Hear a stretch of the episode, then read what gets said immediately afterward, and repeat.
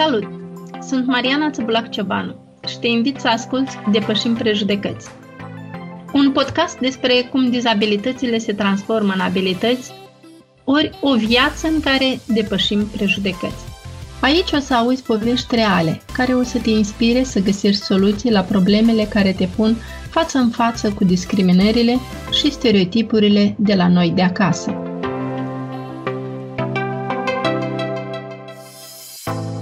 După cum v-am anunțat în episodul anterior, astăzi o să discutăm subiectul de ce societatea consideră persoanele cu dizabilități un blestem asupra familiei și cum plătesc acestea păcatele părinților.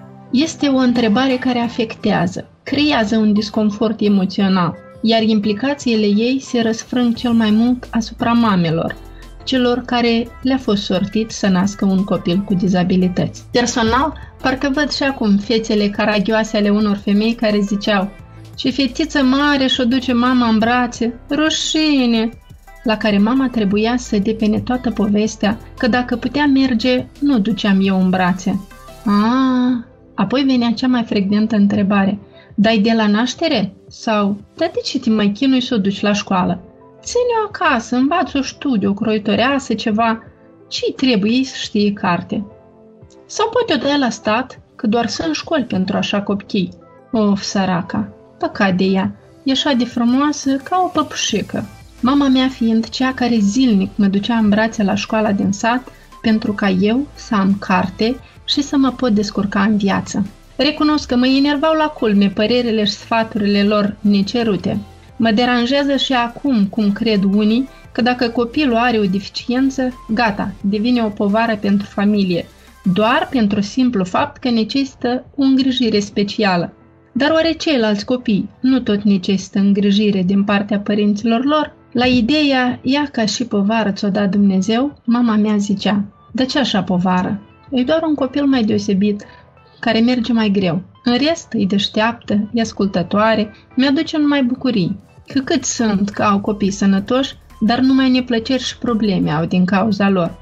Așa mi-a lăsat-o Dumnezeu, așa am să o cresc. Cu anii am învățat că pentru a depăși ignoranța și prejudecățile din jurul dizabilității, este necesar a se lucra asupra educației noastre personale. Totuși, de ce în secolul 21 societatea încă aplică această nescuzabilă respingere socială, discriminări și jigniri? Despre aceasta vorbim cu Zinaida Grbingea, psiholog, lector universitar. Noi uh, suntem uh, meșteri uneori în a pune etichete și în a stigmatiza uh, și a da aprecieri, însă vreau să vă zic că mamele care au copii sau care educă copii cu abilități reduse sunt acele femei care sunt lovite dublu. Pe de o parte, ele trebuie să aibă în grijă, în custodie, un copil care are mereu nevoie de ea, mereu are necesitatea de a o avea pe mama alături, iar în altă ordine de idei, mama se confruntă cu o serie de critici, cu o serie de aprecieri care îi scade din energie și din elanul de care ea are nevoie pentru a-și îngriji pruncul, pentru a-și îngriji copilul. Se spune că sufletul copilului uh, alege în ce familie să apară și că existența copilului cu abilități reduse este rezultatul karmic al părinților. Există și așa o apreciere, dar noi știm prea bine că dezabilitățile pot fi și dobândite. Și atunci, dezabilitatea poate apărea în rezultatul unui accident, așa, la locul de muncă sau oricare accident banal. Dezabilitatea apare și la vârsta bătrâneții, atunci când uh, omul devine neputincios, când se produce acel declin psihofiziologic și oamenii au nevoie de alți oameni. De aceea, atunci când uh, societatea pune etichete, ar fi bine ca fiecare om să se gândească la propria lui uh, stare și la starea celuilalt fără a-l condamna. Pentru că oamenii și așa suportă uh, propriile complexe, propriile trăiri, propriile emoții, care nu întotdeauna sunt ușor de suportat. Cum a reușit să facă față prejudecăților societății, ne-a mărturisit însuși Lilia Căinăreanu, persoană cu deficiențe locomotorii. Eu am trecut prin foarte multă uh, discriminare din partea femeilor în vârstă, care totuși uh, pe timpuri locuiau la noi în Mahala uh, când eram copilă și uh, la fel dădeau întrebări, dar de ce este așa, dar de ce s-a întâmplat, din care motiv merge așa, dar de ce mama ta um, așa te-a născut sau uh, și ai pățit lucrurile astea, adică nu sunt uh, Um, pentru mine nu sunt la locul lor. Am avut o situație, chiar noi am rămas șoc, um, mergând soțul să mă treacă la rută, un uh, domn ne spune, da ți nu ți sta acasă pe glot și pe fric, te ridici dealul și te duci să o petreci de el, spune, dar drumul e pentru toți. Adică că din cauza că e cu dizabilitate, totuși au avut un, o incomoditate că l-au văzut că merge o lecuță altfel și o să o cotit el că trebuie să facă o observație.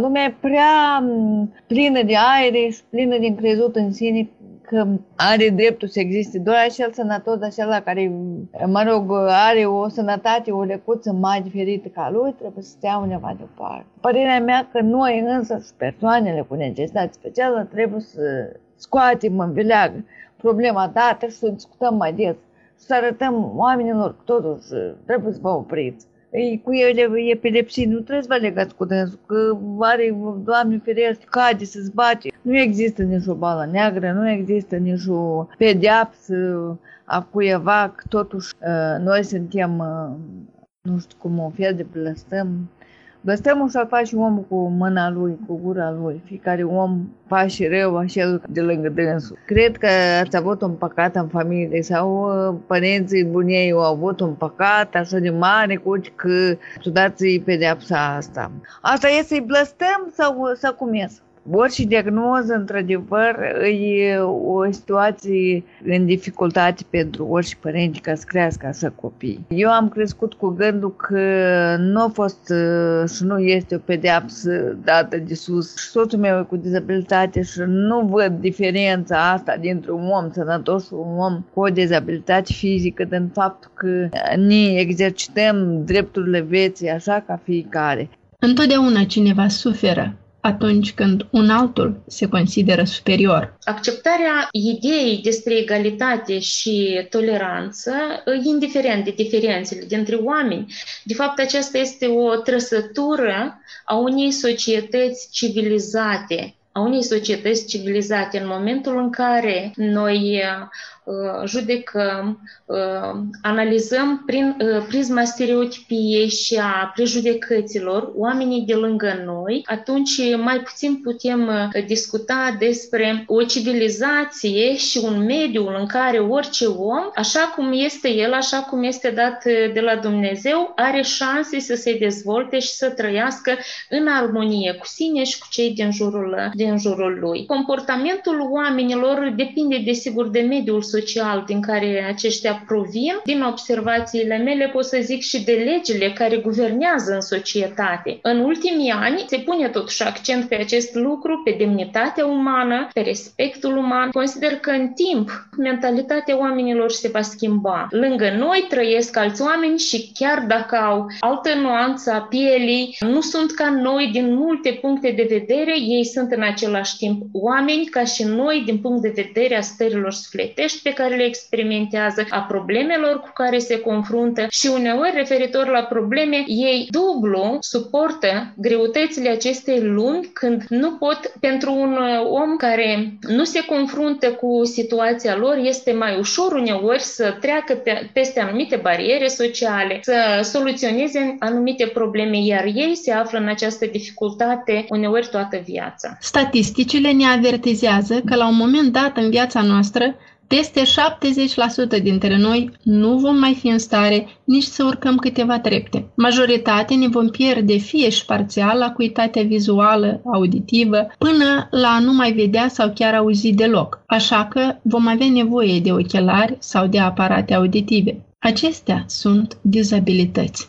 Deci, dacă ajungem la vârste înaintate, toți trecem prin diferite stadii de incapacitate. De ce acestea oare nu sunt considerate de societate un blestem sau plată de păcate. Dizabilitatea este prețul cel greu plătit și de Oxana Barbu, scriitoare, tânără cu dizabilități, care ne povestește emoțiile trăite la greu când celor dragi li se spune de față cu tine că n-ar fi avut nevoie de un astfel de copil. Noi, persoanele, hai să spunem așa, oamenii cu dizabilități, noi suntem marginalizați într-un fel sau altul, noi suntem priviți, nu știu cum, într-un mod mai diferit. Dar eu am simțit asta pe pielea mea. Și știu cât este de greu și de dureros. N-am susținut niciodată cazul ăsta când mergeam odată și cineva a spus, adică, a spus că Vot trebuie copilul ăsta, asta este o, o mentalitate înapoiată care cu 60, 70, poate chiar și mai mulți ani în urmă. Un copil cu dizabilități, el era luat, copilul respectiv era luat din familie ca fiind considerat un blestem, da? ca, să nu, ca să nu facă alți oameni de, de rușine cât de mult suferă o mamă, un părinte când are un copil cu dizabilități? Sau prin ce trece? Când vede ochii celorlalți care îi privesc cumva, bă, leu și ți-o dat Dumnezeu pe cap. Vede, mă, suferă foarte mult, plânge foarte mult și mm, ar da orice, ca orice mamă să ia durerea copilului sau să poată purta ea numai ca copilul său să fie ca toți copiii, dar, dar asta este imposibil. Dacă tu te-ai născut așa, înseamnă că tu plătești uh, greșelile bunicii, străbunicii și așa mai departe, a șaptele neam. Asta nu este corect. Asta este, hai să spunem așa, ca o blamare sau ca o... Asta tot ca o discriminare vine, numai că sub altă formă. Ei, cum așa că toți în familia ta au fost sănătoși și anume tu ești așa înseamnă că tu plătești pentru cineva sau știi, că noi singuri suntem alegerea gândurilor noastre. Dacă noi vrem să gândim că, o, gata, crucea mea cea mai grea, nu mai sunt oameni, deși Doamne ne-ai dat numai nici, mai ales numai pe mine, o să fie și mai greu pentru că anume însăși gândul îți îngrelează povara ta pe care o duci. Așadar, diversitatea înseamnă să acceptăm faptul că oamenii sunt diferiți în privința aspectului exterior, dar și al personalității. Iar modul în care fiecare dintre noi înțelege și respectă aceste lucruri contribuie la dezvoltarea și consolidarea unei societăți sănătoase. Dacă suntem noi rezultatul la unor păcate strămoșești sau acestea sunt doar niște băbizme creștinești, am încercat să aflăm cerând părerea preotului Petru Cioban. Anumite deficiențe pe care le are o persoană,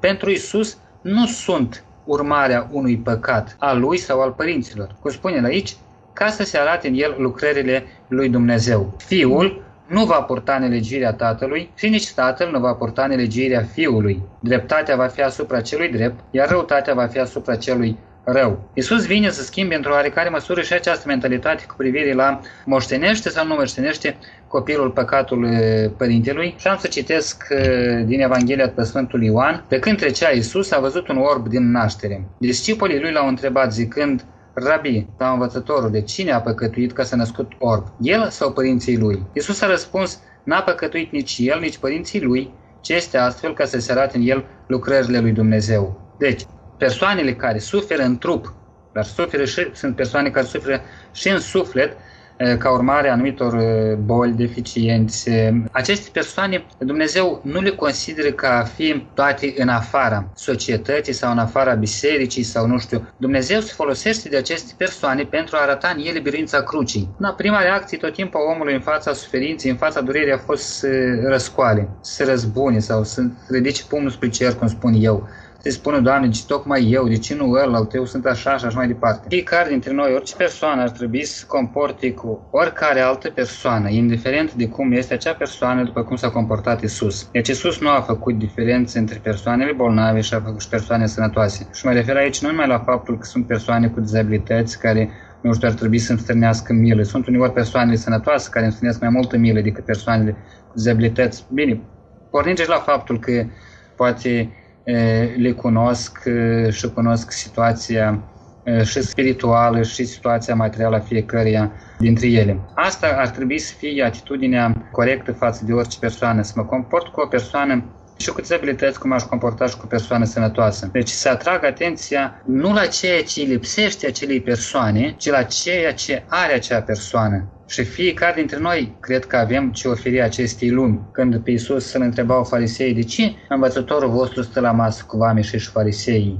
Tocmai pentru că Iisus acceptă orice persoană, sănătoasă, cu dizabilități, păcătoasă, mai dreaptă. Pentru Iisus nu este diferență, eu sunt alb și tu ești negru, eu sunt bărbat și tu ești femeie, cum spune Sfântul Apostol Paul în Hristos, dar nu mai este de acum. Deci nu mai există bărbat și femeie, sclav și om liber, iudeu și grec și mai departe. Nu, toți suntem una în Hristos. Da? La noi este problema, această problemă cu acceptarea persoanelor cu dizabilități este o problemă socială, nu este o problemă individuală. Pentru că dacă ar fi să privim în alte parte, persoanele respective sunt integrate de rând cu ceilalți oameni pentru ei nu se fac grădiniți speciale, pentru ei nu se fac școli speciale, dar noi am moștenim încă o mentalitate comunistă, da? Noi trăim ca urmare și aceste mentalități. Și asta este adevărat. Este adevărat, a fost pentru nazism, și tu ca istoric, la fel de mine ca și mine cunoști, a fost valabil și pentru comunism, da? Astfel de persoane erau considerate a fi, scuze expresia, dar asta este gunoaiele societății, de ele trebuie scăpat. Ei, noi încă trăim în Moldova, în societatea noastră, și nu numai Moldova, dar cam zona asta aici care am fost atât timp sub comuniști, deci noi încă trăim ca urmare acestei mentalități. Păi, duci și-l dă la grădiniță specială. Copilul meu este un copil normal care are anumită afecțiune, dar faptul că are afecțiunea asta nu îl împiedică pe el să se integreze în acel grup. Asta voi sau, da, respectiva educatoare este cea care împiedică. Sunt oameni genii în istorie care au fost persoane cu deficiențe. Unul din cele mai mari minți ale secolului trecut și secolului respectiv, a murit nu de mult, Hawkins. Asta mă întreb, societatea îl privește pe el ca pe o persoană cu nevoi speciale sau îl privește ca pe un geniu? Eu cel puțin îl privesc ca pe un geniu în ale științei, pentru că într-adevăr este un titan aici. Eu nu mă uit la faptul că acest, această persoană era imobilizată. Ajung să văd, să înțeleg ce oferă acea persoană. Te-ai întrebat până acum de ce facem așa de repede aprecieri despre unii oameni pe care, în realitate, nici nu i-am cunoscut niciodată. Gândește-te! Ceea ce vreau să se înțeleagă prin acest podcast este că în fața lui Hristos una suntem, indiferent de păcate sau dizabilități, iar ceea ce contează este ceea ce faci, cum judeci și cum te comporți cu cel de alături. Dacă consideri că acest podcast te poate ajuta în vreun fel, luând orice fel de învățătură, folosește-l, trece-l prin filtrul bunului tău simț și al inteligenței tale. Cântărește, și pune-te în pielea celuilalt. Alege în ce fel vrei să fii tratat. Și nu uita, prejudecățile pot fi depășite. Iar eu te aștept și data viitoare la un nou episod unde vom dezbate subiectul dizabilitatea și dragostea. Cât de ușor este să fii lângă cineva care este diferit. Nu înainte însă de a aduce sincere mulțumiri proiectului Femei cu Idei pentru tot suportul tehnic acordat.